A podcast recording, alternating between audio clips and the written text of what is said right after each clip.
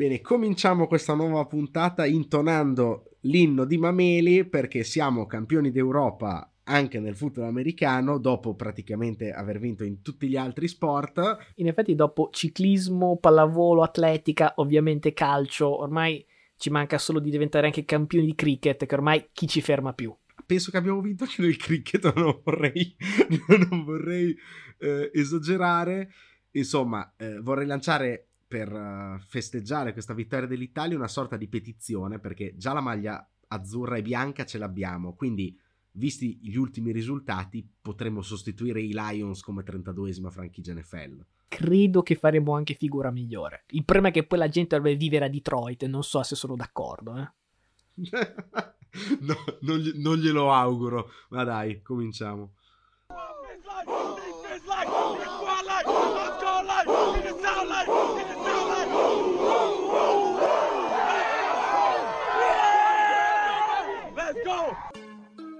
La vostra squadra di fantasy football arranca? Nessun problema, c'è covertù.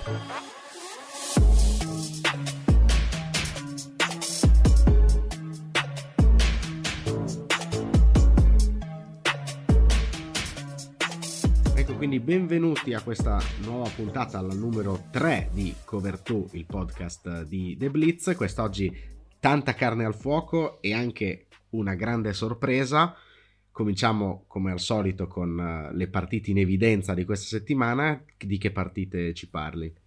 Eh, non possiamo che aprire questa week 8 col big match di giovedì, questa volta la vittoria 24 a 21 con cui i Packers hanno spezzato la striscia di imbattibilità dei Cardinals.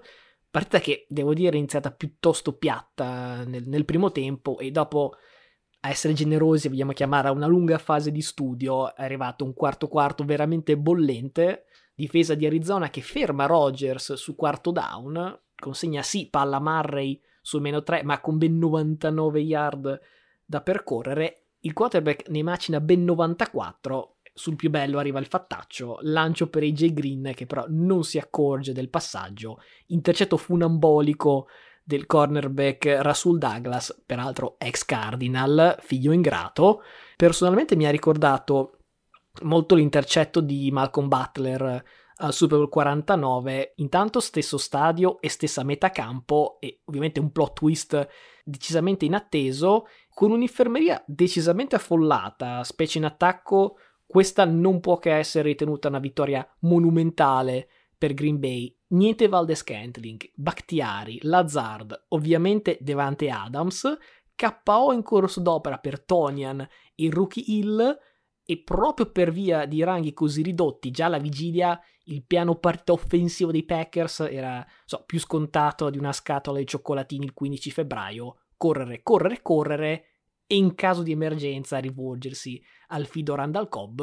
Nonostante questo, la difesa dei Cardinals non ha saputo porre contromisure, se insomma, la fiducia in quel di Green Bay è davvero elevata dopo giovedì, nel deserto dell'Arizona direi c'è un pochino più su cui riflettere. La difesa dei Packers altrettanto azzoppata e reduce dall'aver concesso 95 yard a Deineke, ha limitato il ben più saettante Kyler Murray a solo 21 yard, oltre ad averlo intercettato due volte Insomma, senza le solite praterie a disposizione e con DeAndre Hopkins dentro o fuori dal campo per un problema fisico, l'attacco di casa è parso confuso e dericostipato. E il non aver saputo fare di necessità virtù è direi quello che ha separato le due squadre. Certo che il fatto di essere comunque arrivati a un, quello che è semplicemente un errore di comunicazione da vincere una partita giocata così al di sotto delle proprie potenzialità potrebbe far vedere comunque a questi Cardinals il bicchiere mezzo pieno. Tu dai un po' troppe responsabilità a, a Marray, sinceramente, perché più che errore di comunicazione è che Green si è fermato, girava no, la battuta su internet, breaking news, AJ Green si è ritirato a metà della traccia, cioè eh, non ha finito la traccia sostanzialmente, non è che è un errore di comunicazione, lui pensava o fosse una corsa, quindi fosse una fake traccia e non l'ha voluto fare fino in fondo, ma insomma è abbastanza ridicolo quello, quello, che è successo. Murray non ha giocato certamente la miglior partita della sua stagione, però non penso che sia da imputare a lui questo intercetto. Detto che, conoscendo i precedenti di eh, Green Bay, se fosse stato un NFC Championship, l'intercetto sarebbe stato certamente droppato, e quindi ci sarebbe stata un'altra chance. Eh, quindi principalmente le differenze sono queste rispetto all'azione sulla goal line di... Mh, mm, di Seattle, quella celeberrima uh, del, del, dell'intercetto di Malcolm Butler, ecco lì diciamo più meriti di Malcolm Butler che colpe del ricevitore, qui moltissime più colpe del ricevitore rispetto ai meriti del cornerback, il risultato però non cambia e Green Bay sostanzialmente dopo non essere scesa in campo a uh, week 1 sta facendo degli scalpi eccellenti, settimana prossima test con Kansas City, ma squadra che con Rogers che gioca con sostanzialmente nessuno, insomma, sta facendo la sua porca figura. No, adesso per chiudere, in realtà non ho assolutamente accusato Murray. Quello che è emerso nel post partita è che lui ha chiamato un check chiamando la fade avendo visto l'uno contro uno. AJ Green proprio non ha visto il segnale e quindi sapeva che la prima chiamata era un passaggio alla sinistra del campo e quindi lui ha fatto finta, ma non pensava eh, non pensava che arrivasse la palla e invece... Eh, diciamo, diciamo che se sono Arizona su quella fade lì preferirei avere di Andre Hopkins nella giocata in cui mi gioco la partita. Forse un'assenza che ha pesato paradossalmente di più di tutte quelle di Green Bay. E che un pochino appunto torna a rimpolpare quello che dicevo io. Green Bay ha trovato il modo di sopperire a queste assenze. Eh, prima principale di, di Arizona era manca Hopkins e più o meno si è spenta la luce. Comunque andiamo avanti perché Arizona, quindi prima sconfitta 7-1, Green Bay vittoriosa 7-1, Tampa Bay 7 a no, perché i campioni in carica cadono a sorpresa a New Orleans per 36 a 27. Per quanto sarebbe decisamente poetico commentare questa vittoria dei Saints come il Winston Revenge Game, diciamo eroe o almeno coeroe della partita, in realtà è Trevor Simian, ex Meteora Broncos, sparito dai radar, devo dire, eh, da qualche anno. Leggevo all'attivo una partita negli ultimi quattro anni. Non, non esattamente il personaggio che ti aspetti possa andare a battere Tompa, e invece eh, e invece l'infortunio di Winston, unito all'assenza di Taysom Hill, se vi chiedete dove era Taysom Hill, è ancora infortunato, e allora ha portato Coach Payton a liberare il Kraken Simian e nella domenica degli exploit di quarterback decisamente improbabili, tipo Mike White o Cooper Rush, eh, Simian giustamente aggiunge il suo nome alla lista.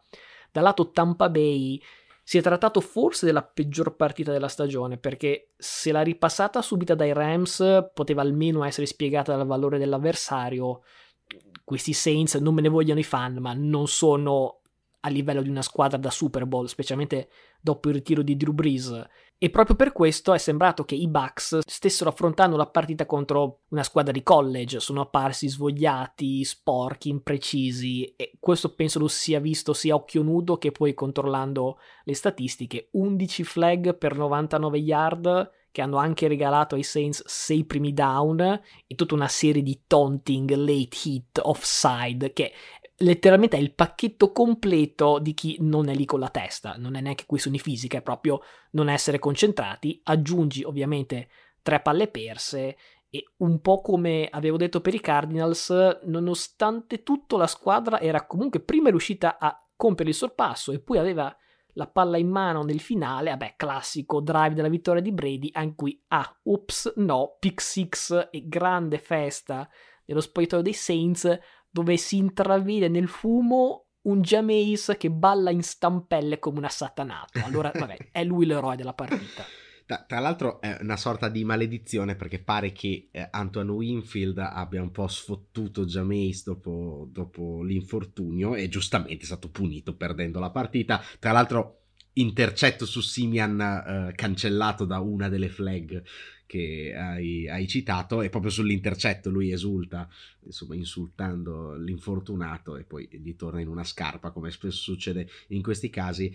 tra tutte le imperfezioni di Tampa Bay, mettici per una volta anche Brady, che insomma, sia sul drive della vittoria, l'Inter, il pick six, insomma, una lettura non proprio spettacolare, secondo me, di un, della difesa, non da Brady, diciamo. In generale, po' sottotono anche la prestazione di Brady, mettici Gronkowski che rientra dall'infortunio ma dura solo un quarto e mezzo e il pacchetto è, per la frittata è, è, è pronto. Per quanto riguarda i Saints, secondo me tu li sottovaluti un pelo, nel senso che non sono una squadra da Super Bowl, però sono una discreta squadra e penso che i risultati di Sean Payton, che è 5-2, eh, dove ha perso una partita in cui mancava sostanzialmente tutto lo staff per Covid, e, ehm, ha, ha, strabattuto Green Bay a, a week 1, ha battuto Tampa Bay ora e sta 5-2, dicevamo, giocando con Winston e Simian insomma, dice anche molto su quanto in realtà Drew Brees fosse sostanzialmente finito l'anno scorso, cioè non dava nulla in più rispetto a quello che ti può dare un QB normale eh, o anche insomma il GOAT Winston è il GOAT, però insomma Simian sicuramente non è il GOAT. Eh, sinceramente Brees non dava più nulla di quello che dava in più. Questi Saints con Drew Brees di 5-6 anni fa sicuramente sarebbero stati abbondantemente favoriti per il Super Bowl.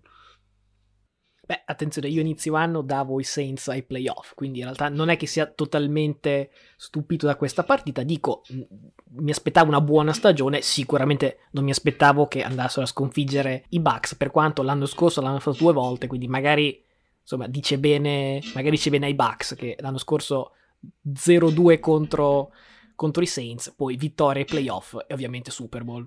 Terza partita, eh, materia di analisi, è la vittoria per 27 a 24 dei Patriots contro i Chargers. In realtà la vittoria poteva avere un margine anche più comodo, più largo, se non fosse stato per disattenzioni in attacco dei, dei Patriots però che sono state più che redente da un'altra ottima prova difensiva. L'anno scorso Herbert era stato preda della chokehold della difesa di Belicic e anche stavolta insomma Belicic si è dimostrato un avversario insuperabile per il giovane quarterback confermando il fatto che il coach travestito da maestro Sith ad Halloween ma anche per tutto il resto dell'anno continua veramente ad avere la meglio sui QB giovani. Eh, di buono c'è che almeno da stavolta Herbert non ha perso 45 a 0 però sulla coscienza il pick 6 che ha spezzato la partita quello non glielo toglie nessuno.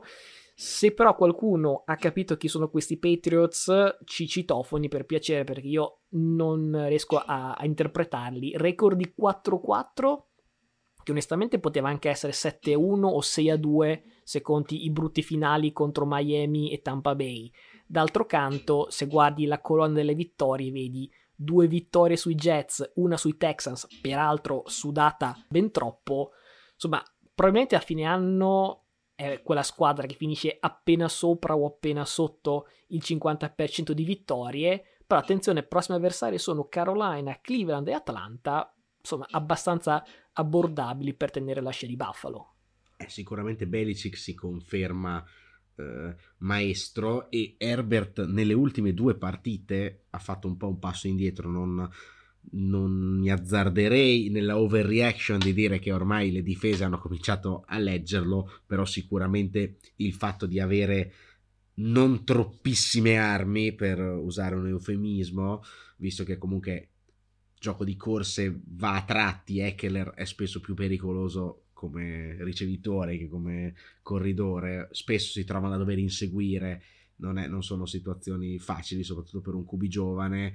Eh, mi aspettavo qualcosa di più da, dai Chargers. Sicuramente Herbert in questa partita non ci ha capito sostanzialmente nulla. 18 su 35 e poi, diciamo, statistica arrotondata nel garbage time. Due intercetti, di cui uno, come hai detto tu, osceno, il, il pick six che ha sostanzialmente chiuso la partita.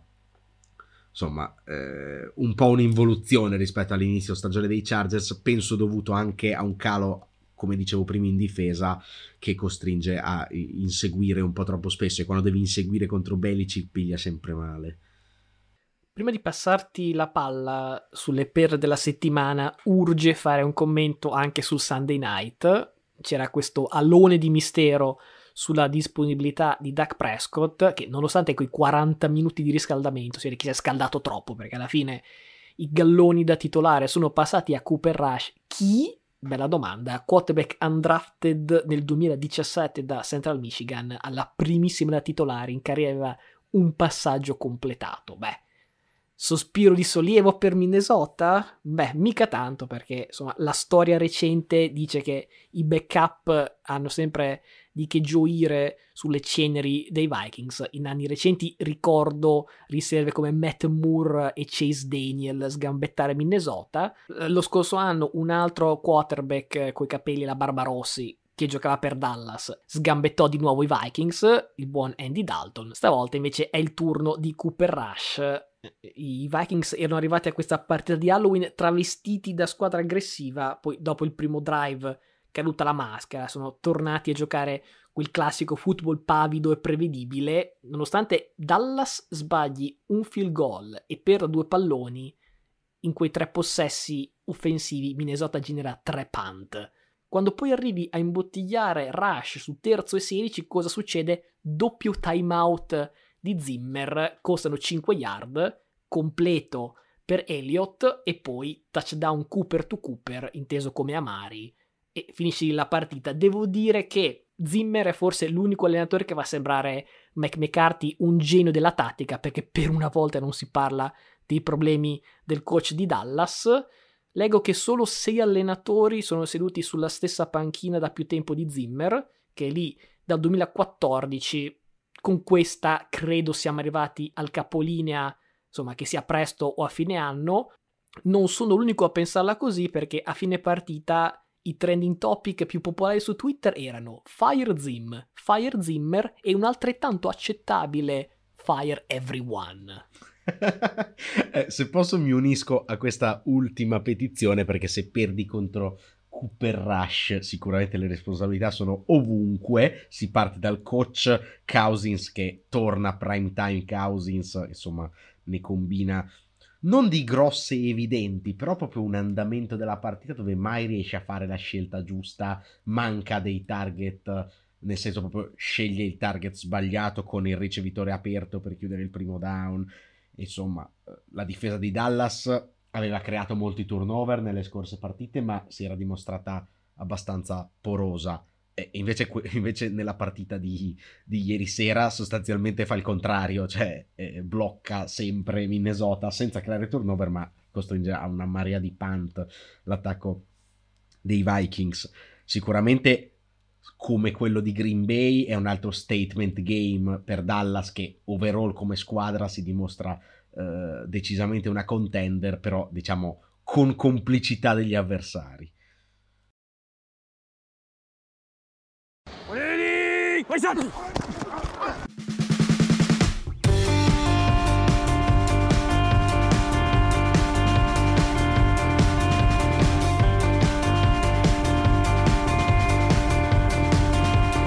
detto di queste quattro partite c'è molto altro da dire e quindi ti lascio il palcoscenico per le perle.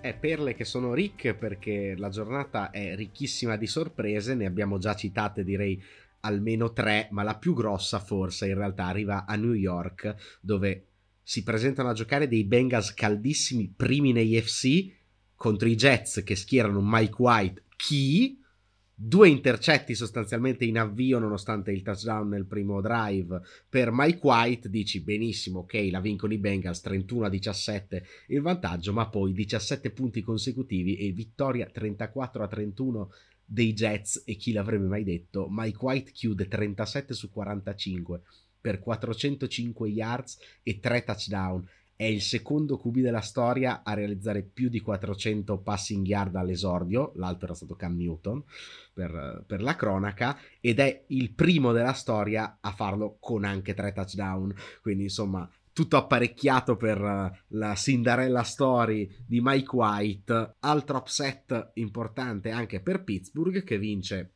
a Cleveland 15 a 10, upset neanche troppo, però pazzesco touchdown del tight end rookie Fryermuth per diciamo conquistare la, la, vittoria in una partita a bassissimo punteggio come spesso quelle di Pittsburgh quest'anno. Soliti dubbi su un Baker Mayfield che sinceramente appena è chiamato a fare quel qualcosa in più del compitino sembra sempre latitare. A parte che Pittsburgh è anche parzialmente scusata dall'assenza di Boswell che è stato decapitato su un, una fake. Lì, insomma, cioè è stato, il kickoff è stato affidato a uno che non aveva mai calciato un pallone in vita sua e c'è poco, c'è poco da dire. Hanno, Pittsburgh, Pittsburgh, ha fatto un tentativo da due tipo dalle 20 yard. Insomma, partite da altri tempi. Però tu hai citato prima Baker e noi l'abbiamo un pochino messo in croce qualche settimana fa, direi che le, le, opinioni comunque sono immutate. Invece un commentino lo vorrei riservare su Odell Beckham Jr. Una ricezione per 6 yard in tutta la partita. In stagione siamo fermi a 232 yard, totalmente a secco di touchdown. Forse ti ricorderai che ai tempi dei Giants, insomma, la sua sola presenza aveva prolungato la carriera di Eli Manning di diversi anni Solo nell'anno da rookie sono andato a controllare, comandò 130 target, 1300 yard in 12 partite. Ecco, se sommi gli ultimi due anni a Cleveland, trovi 77 target e 551 yard in 13 partite giocate. Praticamente con una partita in più ha racimolato la metà di target e yard. È un declino decisamente triste e direi che Baker come responsabilità se la gioca al di là dei guai fisici di Beckham è un peccato, spero che magari una trade possa dargli la possibilità di risollevare la carriera altrove. Sì, tanto anche Landry non è stato perfetto, ha droppato qualcosa ieri, quindi la situazione a Cleveland sta andando sempre più a sud. Serata così così in generale comunque per tutti i quarterback, o almeno la gran parte, perché detto di Baker, detto di Brady che non è stato eccellente, di Herbert che è andato male, ecco, peggiore di tutti Carson Wentz, che si presentava con un solo intercetto in stagione, detto che settimana scorsa aveva tentato di aggiungere intercetti alle sue statistiche, peccato che la porcata lanciata nelle mani di Al-Shair di San Francisco fosse stata segnata fumble, io sinceramente ancora non capisco perché. Ecco, questa settimana ci riesce a raddoppiare le sue statistiche perché di intercetti ne piazza due, di cui uno orripilante dalla sua end zone per evitare la safety nelle mani del, del cornerback per subire invece che due sette punti, grande colpo di genio. Peraltro di sinistro. di sinistro, tra l'altro, esatto. E L'altro, non altrettanto sceno, ma comunque brutto, ma soprattutto pessimo per il momento, perché vale per perdere l'overtime. Alla fine Indianapolis perde contro Tennessee 34 a 31 nel supplementare. Tennessee però perde per infortunio Derrick Henry e questo è un brutto colpo per la stagione. Il calcio della vittoria per Tennessee lo segna uh, Randy Bullock, che ormai è, è un abitué di questo, di questo fondamentale. A proposito di kicker, c'erano tre kicker che erano perfetti in stagione, cioè non avevano sbagliato né un calcio né un extra point, si presentavano a questa settimana perfetti, sbagliano tutti e tre, sono Cairo Santos, Young e Ku che perdono con la loro squadra, Cairo Santos sbaglia l'extra point e Chicago perde 22 a 33 contro San Francisco, tra l'altro extra point che conta nella partita perché resta sotto 22 a 23 Chicago, insomma deve affrettare i tempi e poi San Francisco dilaga e Atlanta invece perde contro Carolina 13 a 19, calcio sbagliato dal coreano, come detto. Il terzo kicker che sbaglia è McManus di Denver, che sbaglia da centrocampo praticamente, ma alla fine Denver la sfanga per 17 a 10 contro il football team, pur tentando il suicidio svariate volte. Ultima sequenza offensiva di Denver con la palla in mano a 30 secondi dalla fine, solo per chiudere la partita, bastava sì e no inginocchiarsi, fumble ricoperto da loro per fortuna, lancio incompleto per fermare il cronometro, fumble palla persa, poi fortunatamente la difesa ci mette una pezza e Denver la porta a casa, partite in generale con tantissimi errori, finora questa, queste perle più che perle sono un, un shame report. Devi dire più che perle pirla? No. Esatto. Oddio. Scusa. Ecco, diciamo che i Pirla non vorremmo essere noi perché ci tocca assumerci le nostre responsabilità e eh, diciamo portare vergogna anche sui nostri pronostici perché per farti un esempio, la mia ball prediction che era Minnesota vincente con Dallas, ecco, l'ho sbagliata anche se Dallas era senza Duck. L'avessi cambiata, ti avevo detto in privato avrei preso Jacksonville, ecco, perso 31 a 7 a Seattle. La sintesi della partita di Jacksonville sono due azioni consecutive dove la difesa si schiera con 12 uomini. Time out, in uscita dal time out ancora 12 uomini in campo. E eh, vabbè, allora ti devi vergognare. Vergogna a Jacksonville. A me, a te va pure peggio perché la tua bold era Detroit che perde 44 a 6 con Philadelphia e stendiamo un velo pietoso, ma soprattutto per la prima volta in stagione cade anche una scelta prudente, la tua era Cincinnati contro i Jets, ne abbiamo già parlato, insomma con questa scelta parte via anche un tuo mignolo. Al contrario della tua, per fortuna almeno la mia safe prediction si salva perché Buffalo vince con Miami 26 a 11 pur con qualche difficoltà. Se dobbiamo trovare la squadra che è un po' stata la migliore della settimana, potrebbero essere i Rams che vincono e convincono 38 a 22 a Houston in uno stadio deserto, quindi sostanzialmente in campo neutro. Stafford è probabilmente eh, uno dei pochi a salvarsi in questa giornata. Vabbè, poi i punti di Houston arrivano soprattutto in garbage time. Grande notizia per i Rams, tra l'altro, ultima ora in chiusura di mercato. Arriva Von Miller, che insieme ad Aaron Donald formerà una coppia che insomma terrore, paura e delirio nelle, nelle linee avversarie in NFC.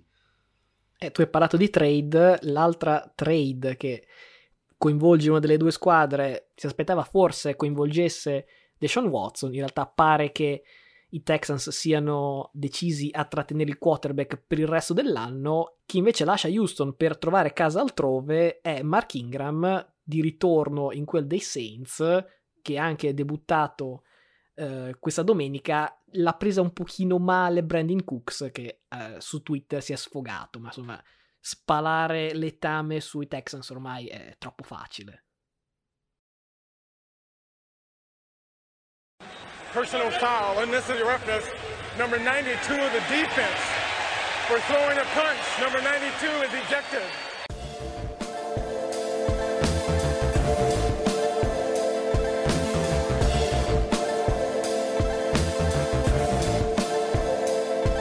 Bene, quindi ora introduciamo un nuovo segmento in cui andiamo a rompere la routine solita della, della nostra puntata perché abbiamo un grande ospite.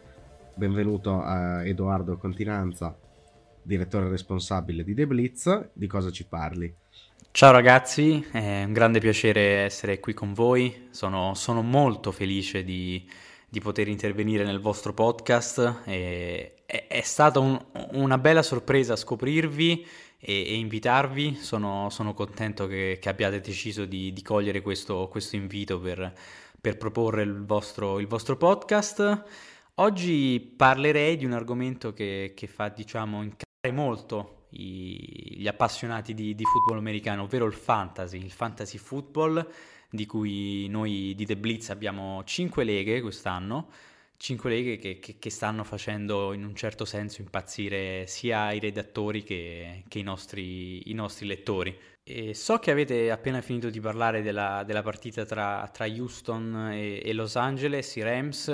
Colgo l'occasione, ovviamente non posso non citare Matthew Stafford e Cooper Cup, i due grandi protagonisti di questa stagione di fantasy, perché Stafford in questo momento è il miglior quarterback per punti nelle nostre leghe lo stesso vale per Cooper Cup che è il miglior ricevitore in tutte le leghe di fantasy, perché ovviamente le leghe di fantasy si, si, differenziano in base al tipo, le nostre sono standard league, come i nostri giocatori sanno, i nostri lettori appunto conoscono.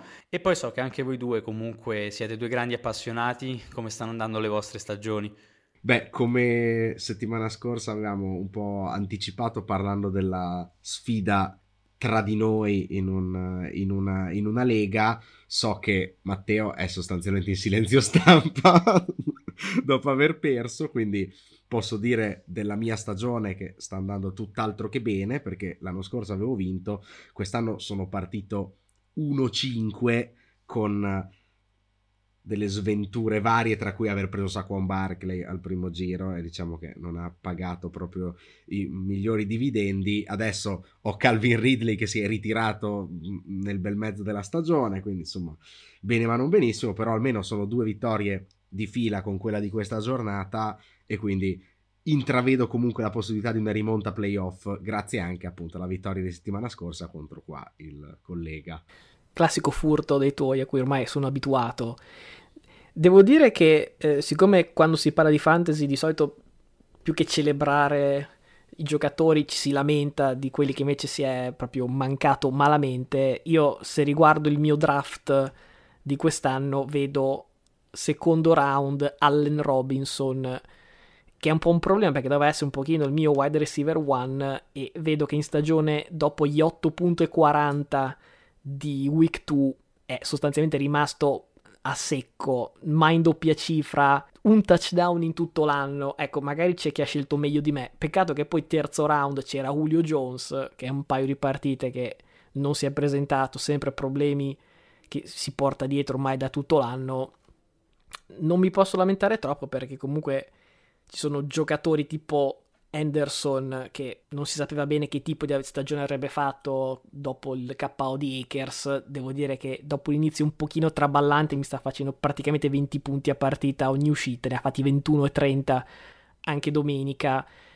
Come sempre il fantasy si è tutti professori di lunedì e la domenica poi si fanno scelte che si rimpiangono subito tipo la mia di panchinare Cordare Patterson appena preso dai, dai, free agent, ecco, dopo la famosa partita in cui penso abbia fatto tre touchdown e più di 30 punti fantasy, ecco, da quella partita l'ho sempre schierato ed è uno dei motivi delle due vittorie consecutive.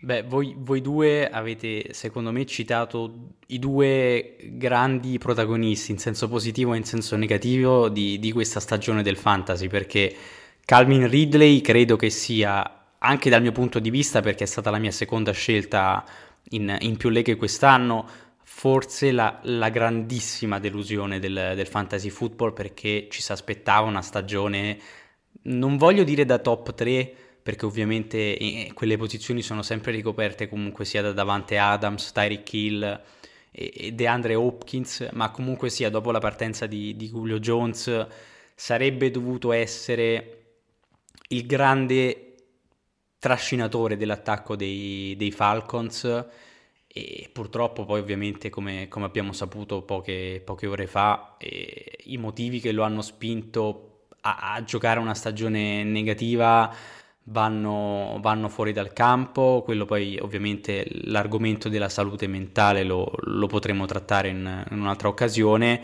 E poi invece d'altro canto c'è Cordarel Patterson che che è definitivamente esploso, ma definitivamente esploso perché era un giocatore comunque sia mai utilizzato per, per il suo potenziale, grande ritornatore, ma quest'anno si è rivelato essere un, un'arma pazzesca per, per il fantasy football.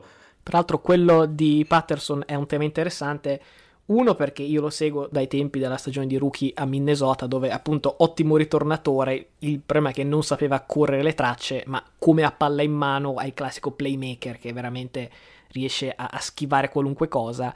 L'altro motivo è che io ho pensato bene invece di draftare Mike Davis, che in teoria doveva essere il running back ufficiale, sta facendo abbastanza schifo, però vi assicuro che nonostante questo ho un record vincente, ve lo prometto. Eh vorrei chiedere al nostro ospite, visto che giustamente ci ha introdotto un tema molto interessante come quello del fantasy, in una settimana in cui in tanti potrebbero avere degli slot liberi, diciamo, perché è saltato Henry che è un super big, è saltato Ridley appunto che si è ritirato, è saltato Tonian eh, in IR e qualche nome interessante da prendere dai, dai free agent, ci sicuramente bisogna trovare delle soluzioni per chi ha per chi ha avuto dei problemi. Se vuoi sapere la mia, terrei d'occhio Kadarius Stoney che torna questa sera contro Kansas City.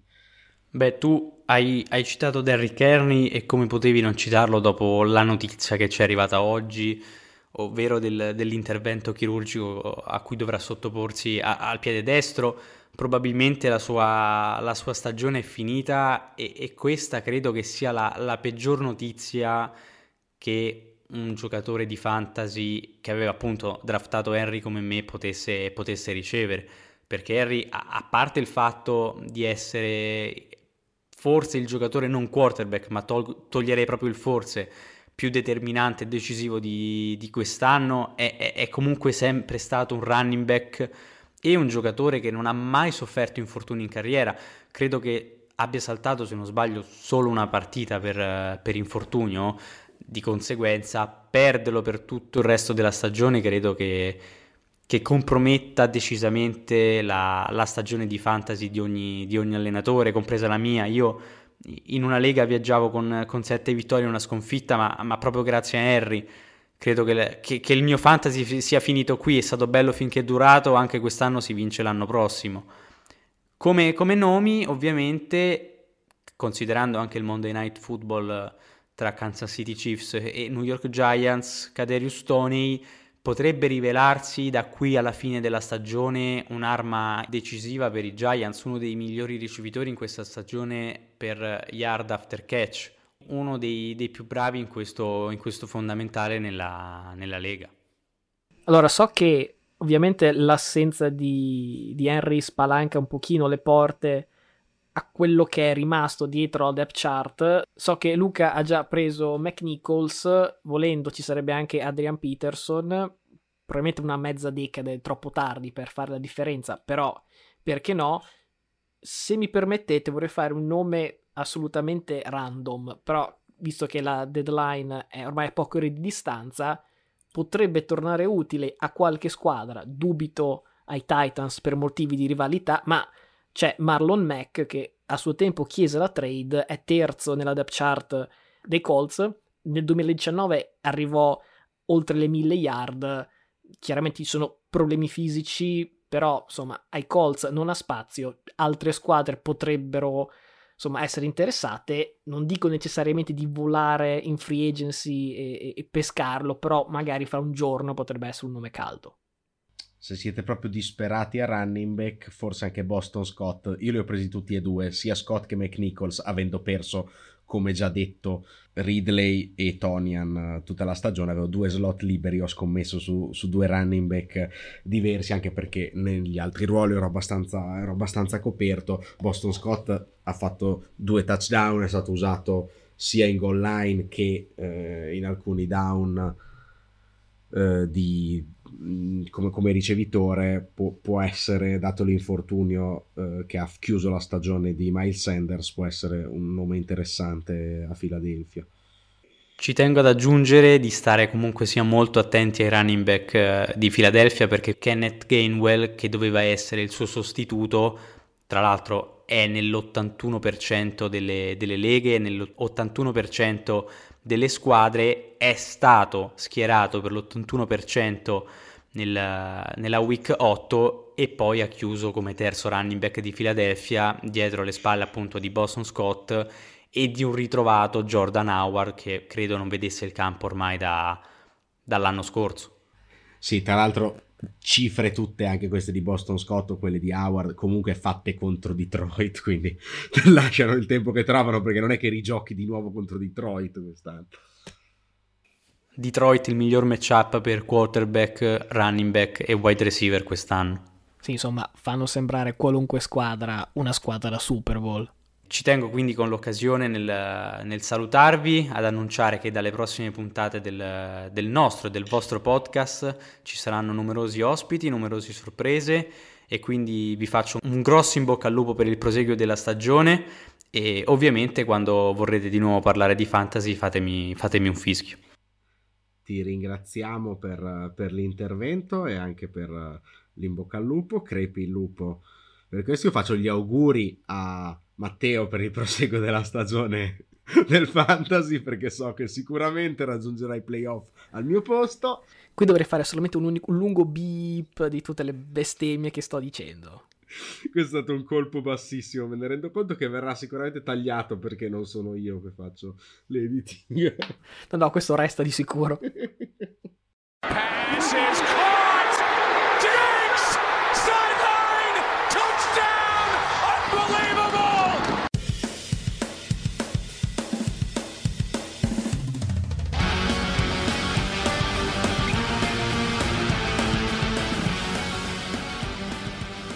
Siamo finalmente arrivati alla parte dei pronostici e partiamo col pronostico prudente dopo la debacle di Cincinnati decisamente obbligatorio per quanto mi riguarda trovare una squadra che non mi deluda e possa portare a casa questa vittoria.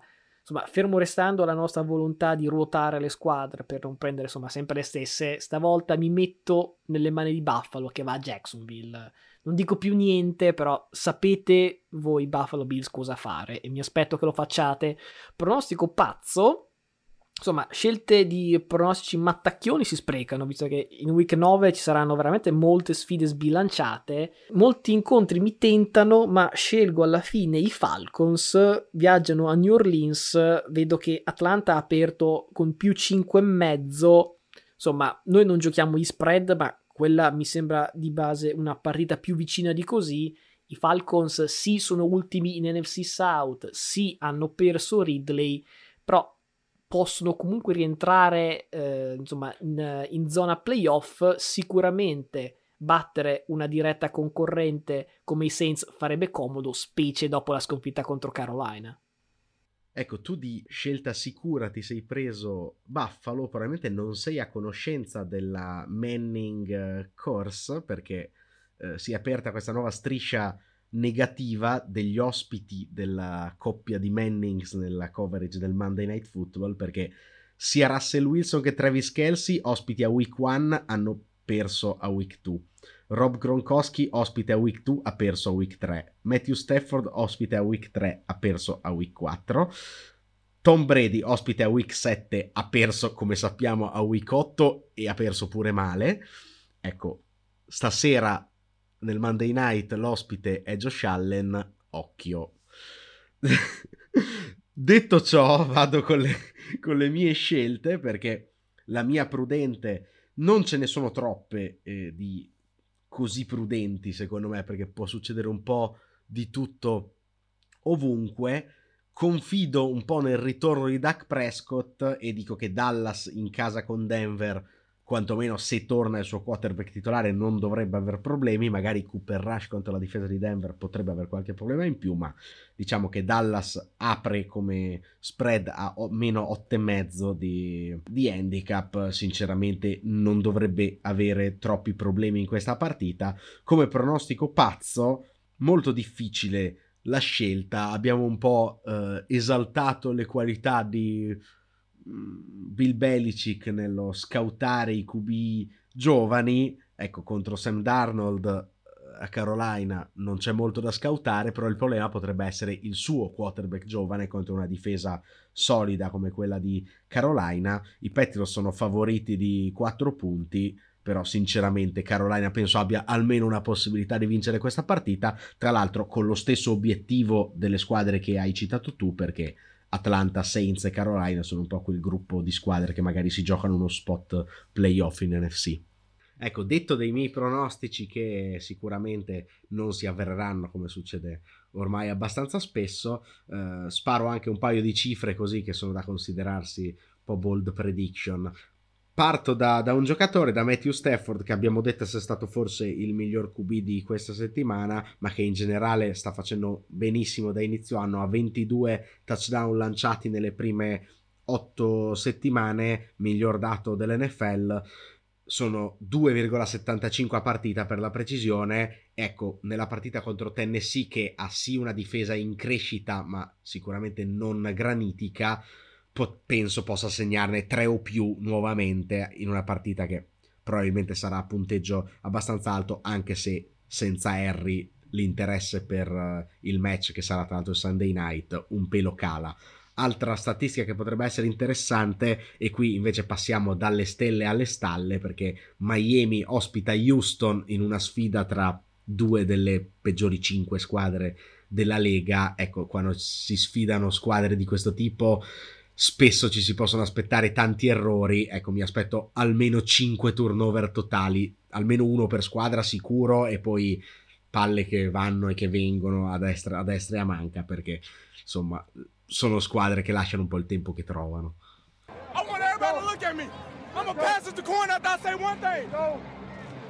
That's a W. Let's eat one. Let's eat one. That's a W.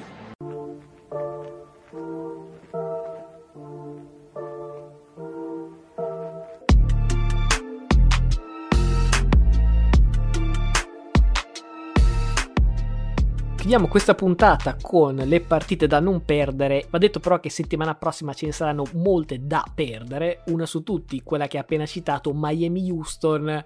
Non faccio un pronostico, ma direi che è comunque buona candidata quel pareggio che in stagione sta ancora sfuggendo. E perché no? Eh, Kansas City Green Bay era la partita che tutti noi ci eravamo cerchiati a inizio anno. Ovviamente le attese sono state un pochino disilluse da Kansas City, resta comunque obbligatorio sintonizzarsi alle 22.30 italiane col bonus che insomma magari ci si può andare a letto presto se la partita finisce in mattanza prima del dovuto. Sunday night hai citato i Rams, sicuramente una partita contro i Titans che esalterà gli attacchi, specialmente quello di LA. Monday night invece Steelers Bears direi che ha ottime chance di esaltare le difese per non dire che sono due attacchi cosa devo dire, un po' deludenti, scherzucci. Hey, whatever it takes, man. It's all about winning, all right? Winning on three. One, two, three, win! Avete ascoltato Cover 2, un progetto di Matteo Venieri e Luca Bolognesi in collaborazione con The Blitz. Se volete continuare a seguirci, iscrivetevi al nostro podcast su Spotify, Apple Podcast e tutte le altre piattaforme su cui Cover 2 è disponibile.